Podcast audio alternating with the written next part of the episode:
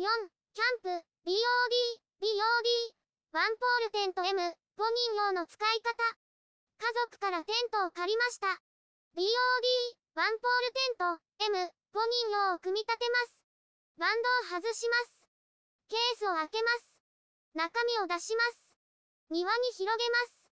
フライシート、インナーテント、ポール、付属品が入っています。インナーテントを組み立てる。インナーテントを広げます。入り口がある方を前にします。インナーテントを広げました。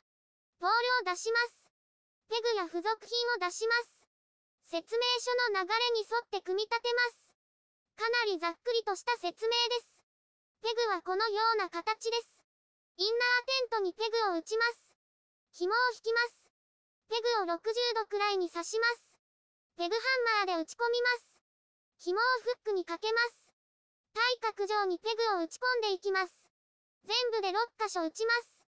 ペグが打ち終わりました。ポールを組み立てます。テントの扉を開けます。ポールを差し込みます。ポールを立てます。このようになります。プラスチックとポールが一体化しています。インナーテントができました。フライシートをかける。フライシートを出します。天井のベンチレーションを出します。2箇所あります。フライシートをかけます。届かない場合はテントの中に入ります。向きを確認しながらかけます。入り口側が開くようになります。フライシートをペグにかけていきます。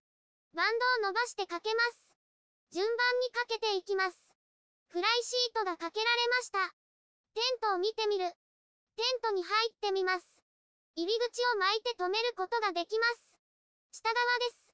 なおテントの外側の紐は、風が強い場合に使用します。テントの中です。5人用なのでかなり広いです。インナーテントはすべてメッシュです。ポケットがついています。